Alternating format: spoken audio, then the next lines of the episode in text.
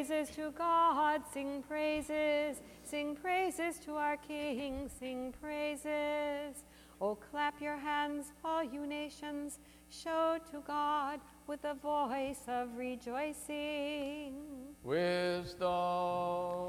The reading is from Paul's letter to the Galatians. Let us be attentive. Brethren, I would have you know that the gospel which was preached by me is not man's gospel.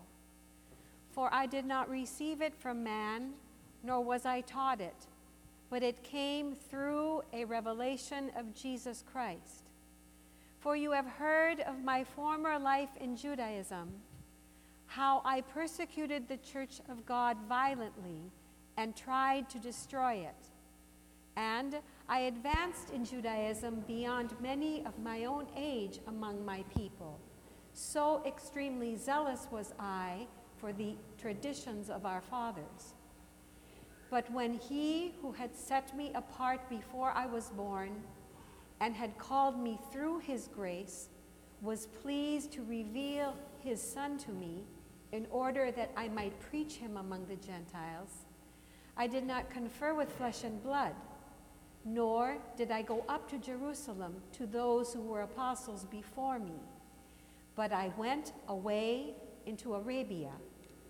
And again I returned to Damascus. Then, after three years, I went up to Jerusalem to visit Cephas and remained with him 15 days. But I saw none of the other apostles except for James, the Lord's brother. Peace be with you, the reader.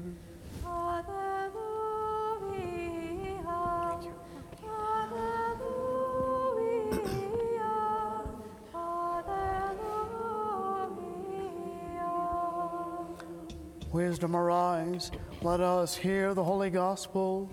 Peace be with you all. And with your spirit. The reading is from the Holy Gospel according to St. Luke. Let us be attentive.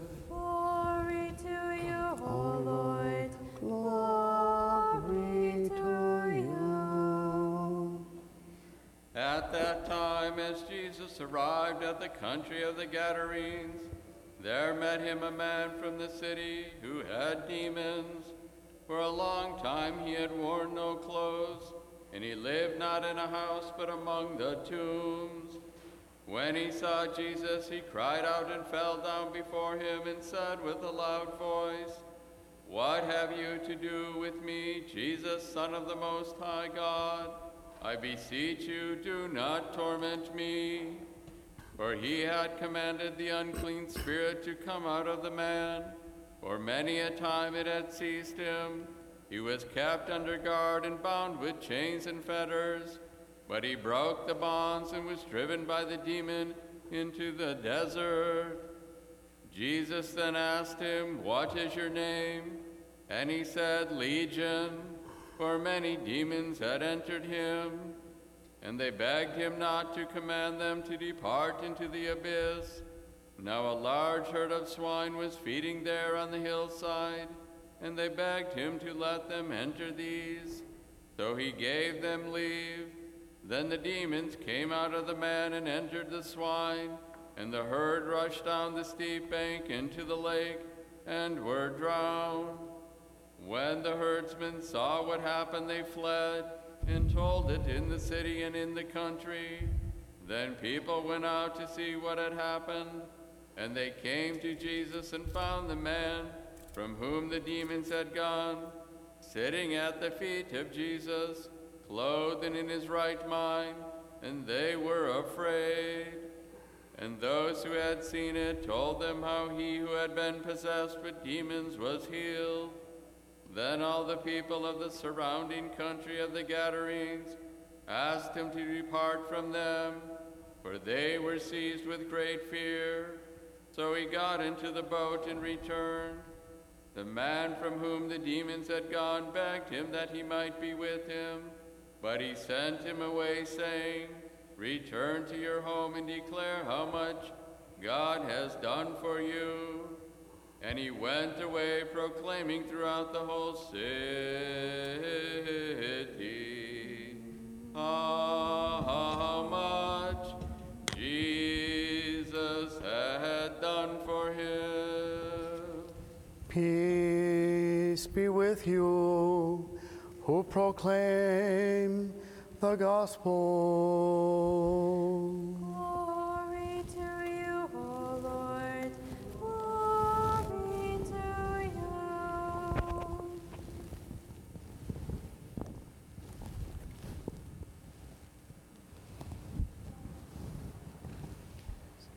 Thanks, Father.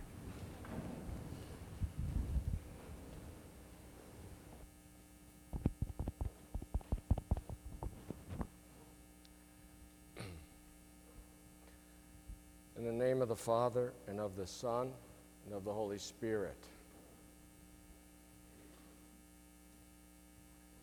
Those of us who grew up on, in the early days of television, as well as those who watch those nostalgia TV channels, were always comforted by the fact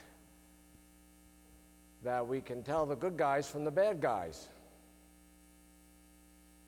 It's pretty obvious. You knew the Cartwrights were going to roust out that gang of cattle rustlers.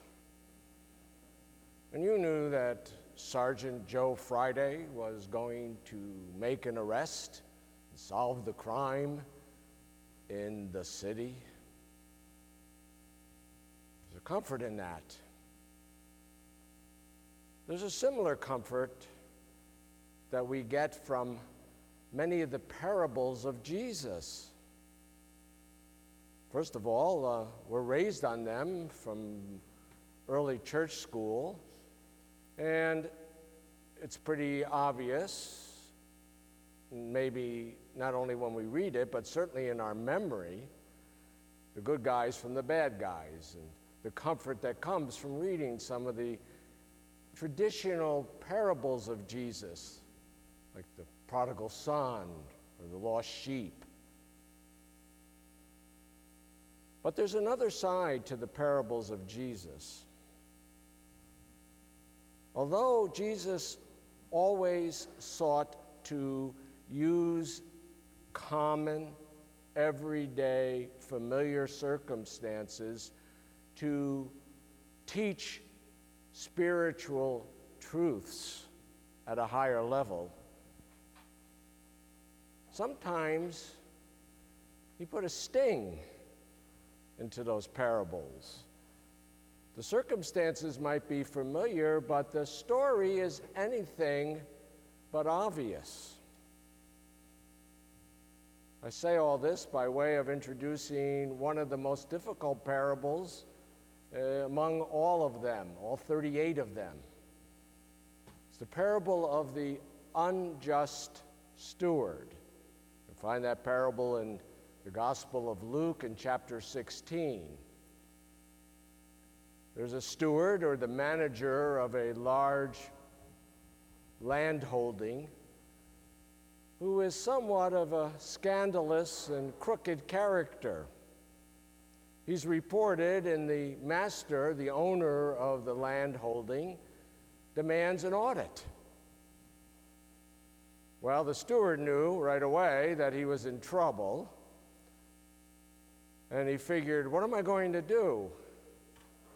I'm used to this nice, cushy job, and I certainly don't think I can go out and take up manual labor like ditch digging. And really, I'm too proud to beg. So he came up with an idea. He went around to all the people who owned money or goods to the landowner, and he told them, Look, quick, mark down on this piece of paper a lower amount than what you really owe. And he went around and did all that. So the man who began by cheating the landowner ended up by cheating the landowner.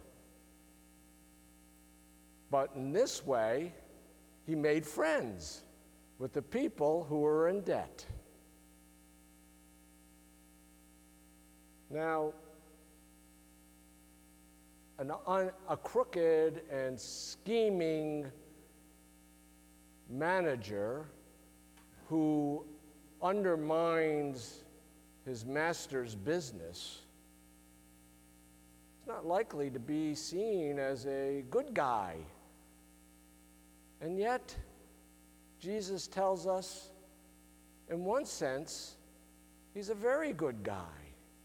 You would think that Jesus would condemn him and say, Oh, be honest, be level with all your business dealings. Don't be like this unjust steward. And on one hand, he could say that, and he would be right. But he has a sting in the parable. And the sting is this He commends the steward for being wise enough and quick witted enough to deal with the circumstances he finds himself in. And this is what Jesus said that the master, which could be the landowner or it could be God himself, says. The master commended the unjust steward because he had dealt shrewdly. And then he has the, one of the most mysterious lines in all the Gospels. For the sons of this world are more shrewd in their generation than the sons of light.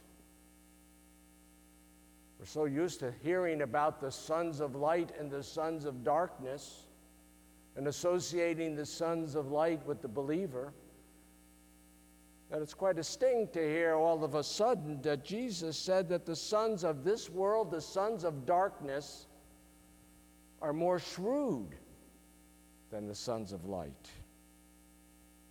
And then he goes on with another verse which is just as mysterious. I say to you, make friends for yourselves by unrighteous mammon, mammon being the God of wealth, that when you fail, they may receive you into an everlasting home. What is Jesus talking about? We're not on the Ponderosa anymore. We're in some vague area where everything is topsy turvy. The sons of light are shrewder than, or rather, the sons of darkness are shrewder than the sons of light, and we should make friends with unrighteous mammon.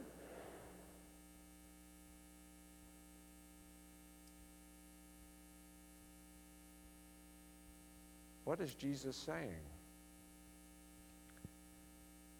Sometimes, I think he's saying, I think he means, believers can be so spiritual that they're no earthly good. We think in grandiose spiritual terms. We think of martyrdom or sainthood or packing up and going off to Africa to be a missionary. But we don't think about how we're going to shrewdly use the resources we have and know in this real and earthly life. So we become schizophrenic.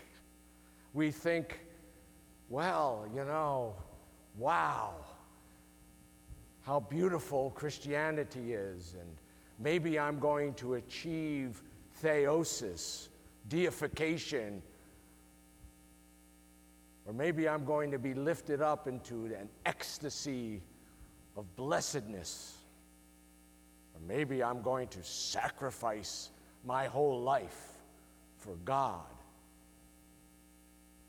We don't think, how am I going to use the time on my hands? Or the money in my pocket? Or my bank account? Or my daily work to glorify God? The steward became Christ's hero in this parable because he understood that he better think about the here and now if he's going to be prepared for the later and down the road. And so Jesus is telling us if we're going to look for that everlasting home, we better figure out what we're doing here and now in this world with our time, with our talents, with our treasure. Never mind the unjust steward. What kind of steward are you being? With what you really have. Remember that character, Walter Mitty? He went around fantasizing all the time about being a airplane pilot or other grand vocations. But then he had to come back to earth. He didn't like it. He didn't like the humdrum of daily existence. But that's where it that's where the rubber meets the road. That's where we live. That's what your church needs from you. Your time now, your talents now, your treasure now. That's what Christ is needing if his work is to be done in this world. That's what the unjust steward is teaching us, and that's why he's a hero of one of the strangest parables in all the Gospels. But it does have a moral lesson that Christ, through St. Luke, speaks very plainly.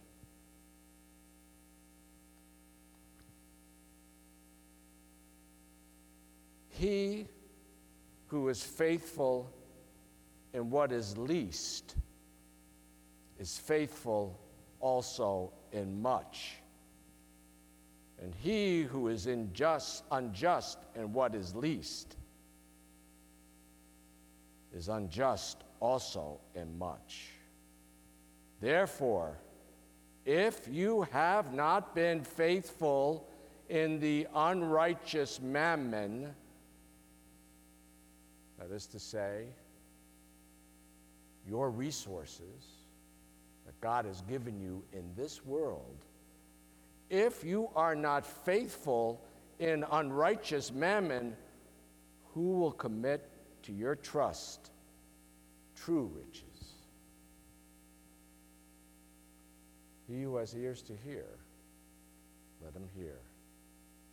And may Christ, our true God, who gave us true riches in the spiritual world and in life everlasting, abundant life, may He guide us to be stewards of the resources with which He has blessed us in this, His world, His creation, His here, and His now. Amen. Please rise.